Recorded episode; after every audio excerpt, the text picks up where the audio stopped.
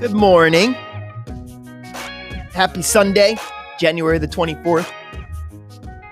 Hopefully, you are uh, able to get into a fellowship somewhere. Going to be gathering together with the saints. You know, there's a, and I, I love the book of Hebrews. It just reminds us that Jesus is always on the throne. And there are these little calls inside of that. And knowing that Jesus is on the throne, what then do we do or how then shall we live? And one of the things that it says is that as we see the day approaching, we should not forsake the gathering together of the saints. Because there's this blessedness of the realization that we are not supposed to be, nor are we really in this alone. And that worship is a corporate, there's there's a corporate aspect of worship that is absolutely essential and key to the Lord. In fact, there's a piece in our passage today. We're going to start to see the way in which God deals with uh, with Israel. Um, is an interesting piece of this. Of course, he's dealing with individuals along the way, but when it comes to the acknowledgement or the agreement of following or not following the commands that Moses sets forth, um, you know, we're reading in Genesis in uh, Exodus 22 to 24, but there's going to be lots. We're getting ready to get into Leviticus, and there are all these laws, and some of, some of them are pointing to us and God, but a lot of them are the way in which we deal with one another. And so there's this constant reiteration of the importance of the way in which we live life with those around us a lot of 22 is just even some common sense stuff. I wanted to talk about that, but um, but it's interesting to me because the Bible in the very beginning uh, displays a clear dealing of God with a group of people. And even in the end, when you look at Revelation, the way that God judges the churches is as the, is, is with the churches as a whole. And so it's these local believers that are judged. Now, you can make a case that, you know, Philadelphia is an entire region, which is fine. Fine if, if you know, if, if you wanted to do that. Um, but there are there are clear callings forth um, for elders and authority and consistent uh, communion together. There are things that just can't take place unless you gather together with the saints. And yes, it has nothing to do with a building but it has everything to do with gathering together. And I would make a strong case that that's a physical gathering together is a massive part of the essentiality. Um, we'll get to those kinds of things when we get into it. But I, I wanted to, you know, my mind and heart went to this idea of common sense and the way in which we treat people around us. I've been convicted lately. You know, we, we have this amazing country that we live in and sometimes, sometimes we, uh, maybe a lot of times me, sometimes a lot of times I am very prideful and very individualistic and very concerned with only me and my area and my territory. And there's a lot a lot more in the world that God cares about. Like I know I know we say it and it's easy to say that God cares just as much about um you know someone who's a part of uh an Indonesian tribe in the jungle somewhere but he really does.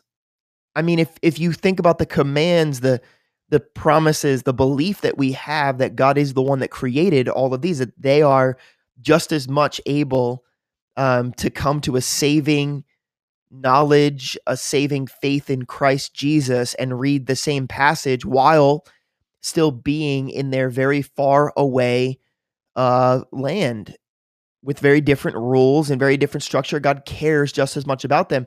And sometimes, you know, my selfishness really blinds me. And if we're not careful, I think that this this even happens, you know, into our neighbors. How many, you know, listen, I can sit here and be and be judgmental because we all can, right? Um, and I'm going to use this as an as an example, but um, you know, there's this: if a man borrows anything from his neighbor and it becomes injured or dies, the owner of it not being with it, he shall surely make it good. I mean, how many times have you let somebody borrow something and they break it and it doesn't get fixed? I mean, it's kind of you know being in construction and whatnot. You know, I hear I hear these stories a lot, and and it's almost like you think, oh well, this is common sense. You should know that when you borrow something or when you're using something of of someone else's, that you should treat it, you know, whatever. But you have to remember these laws, these common sense dealings with people around them, as far as Israel is concerned, are coming to them in a time where they were just freed from the land of Egypt, where they were used to being slaves and being treated like terrible things. I mean, they they really there were rarely times in which they were dealt favorably with for a good long, you know, at least a couple generations. And when a generation grows up thinking this, we know this today, right? I mean, we look at we look at uh, Generation X right now, who is really the first generation that has grown up with a cell phone in their hand. You know, at, at the age of one, they can open and close a cell phone and figure out how to get into, you know, the picture app. It's really the first generation, and so for us, it's like we're we're watching to see the way that that affects them because it most surely is going to affect them. And so God is bringing his people out and he's going to spend a lot of time just reconditioning, re-establishing in their hearts in law what is good and what is not good. What honors God and what does not honor God. How to treat your neighbor and how to not treat your neighbor how to deal with issues of sin when someone does steal something or someone does kill something. Of course, we're talking about oxen and donkeys and all this kind of stuff. But uh, last week, you know, if if you open a pit and you leave the pit open and somebody falls in it, whoever dug the pit is responsible for the death of that person. So there's this there's responsibility. God never removes responsibility but he does provide restitution. And I just love that about God. I mean, I, I love it. We talk about the, the the two sides a lot, right? You can look at a lion and be terribly afraid, and you can look at a lion and and see majesty. One of the quotes from one of the one of the uh, theologians that I used to listen to always struck me. You know, it's it's the same thing. We can look at the laws and go, ah, why? You know, what are these things for? Why do we need them? Why do we keep reading? Or we can read them and see, wow, God really cares about the way that my neighbor is treated. God really cares about the way that I'm treated. God does actually care about my neighbor's possessions.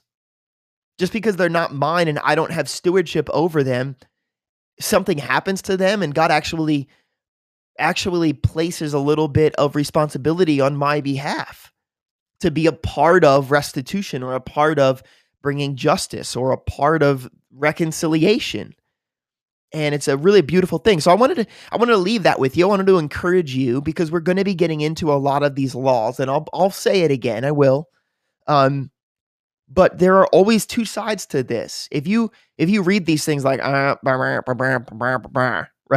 and we don't actually take them to heart, we kind of miss the whole being and it kind of helps us to see what else is going on to kind of engage with this.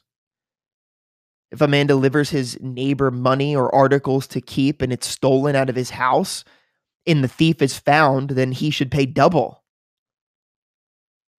Restitution. Yeah, your house got broken into. Yeah, there was a thief that that violated your property.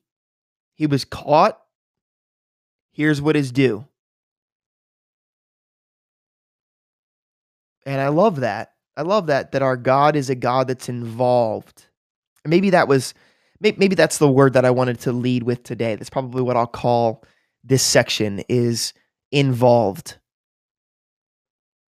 You know, God God is much more concerned with the nitty gritty of our lives than we give a lot of credit to, I, I think. And uh, as we move into these laws, I don't know, maybe maybe that's one of the things that kind of can help to remind and and bring us back to that place that yeah, God does care. You know, it's not just about whether or not, you know, you are serving in your church. It's just as much as important to God in your dealings with your neighbor on Tuesday or Wednesday or the employees at work that as a part of his people, as his, um, there are ways in which you deal in the world that represent God. Even even ways in which you know things are reconciled that if you do wrong to someone even by accident that we are called to make restitution for it. We're called to, to make good on it. I don't know. How's that? Involved. I like it. Hey, maybe we'll see you in church today. If you're not uh, going to join us here at Allenwood, I hope that you're finding a local fellowship. You're able to gather with some with some other believers and develop some deeper relationships with them as you continue to grow in your depth of relationship with God. Remember, continue, stick forward with us. Come on, it's 20 minutes a day. You got this. And then to meditate on it. Think about that today. We have a God that we serve and that we love that is deeply involved. He's deeply involved. God bless you.